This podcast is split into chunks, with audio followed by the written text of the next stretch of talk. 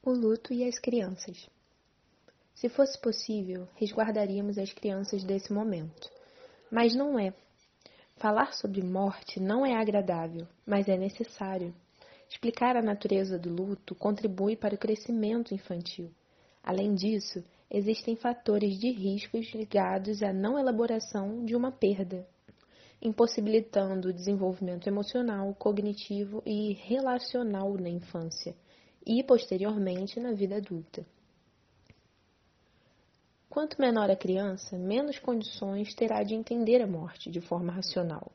A capacidade de entendê-la como um acontecimento irreversível é adquirida ao longo do desenvolvimento. Inicialmente, ela associa o falecimento ao sono ou a uma viagem, por exemplo. As crianças tendem a aceitar a realidade da morte em doses permitindo a entrada de um pouco de dor e depois voltam a brincar. Essa dosagem não só é normal, mas também necessária para tornar os primeiros momentos do luto mais suportáveis. Portanto, existem pontos relevantes a serem levados em conta na hora de um adulto contar a uma criança sobre a morte e o que ela implica. Por estar em desenvolvimento, ela é mais vulnerável. É importante usar linguagem simples, com termos claros e objetivos.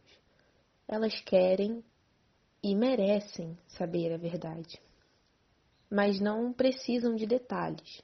Metáforas como foi para o céu, está dormindo ou ainda virou estrelinha apenas causam confusão e fazem surgir fantasias e dúvidas maiores. Por isso é preciso falar claramente e dar tempo para que haja compreensão. Talvez é importante res responder aos questionamentos e respeitar seus limites e capacidades, sobretudo em ambientes carregados de emoções, como no caso dos velórios. Aí cabe prover o amparo além de explicar como será este durante contando que o corpo da pessoa que morreu fica numa caixa especial para que os familiares e amigos possam vê-la uma última vez. Também é importante avisar que haverá pessoas chorando e que a pessoa no caixão não sente mais dor, frio ou qualquer desconforto. Após a explicação, é importante perguntar se é da vontade da criança ir ao velório e só levá-la em caso de resposta afirmativa. Não é legal obrigá-la a ir em hipótese alguma, tampouco negar o direito de participação. Posteriormente, a criança também vai se deparar com sentimentos de luto, podendo apresentar agressividade, tristeza e raiva. Lembre-se de oferecer compreensão. Isso é mais importante do que obrigá-la a comer corretamente, fazer lição ou ir para a cama cedo. É importante autorizar a expressão de qualquer emoção, fazendo sempre o melhor dentro do possível em cada momento, mesmo admitindo que a morte faz parte de um mistério da vida e que ninguém sabe exatamente o que acontece depois. É possível fazer uso das crenças familiares e reconhecer a existência de outros, exercitando assim a diversidade. Você pode chorar junto da criança mostrando que, mesmo que sinta falta de quem partiu, há esperança de que a dor diminua e que existem formas de ficar um pouco melhor.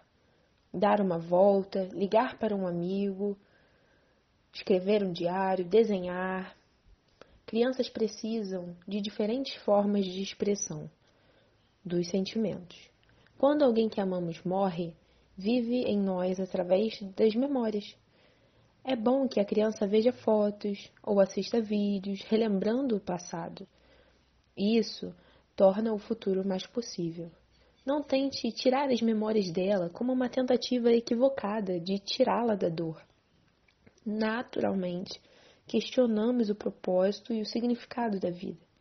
As crianças tendem a fazer o mesmo de forma simplificada através de perguntas como por que as pessoas morrem, o que acontece depois da morte.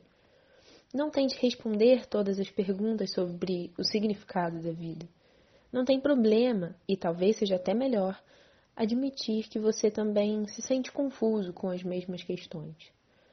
Nem sempre conseguiremos proteger a criança da dor e poupá-la do sofrimento, mas podemos e devemos ampará-las, ouvir para descobrir o que está na mente dela. Escolha alguém próximo à criança, que esteja em melhores condições emocionais para dar a notícia. Coloque-a nos braços, acolha-a fisicamente. Elas vivem o luto de diferentes maneiras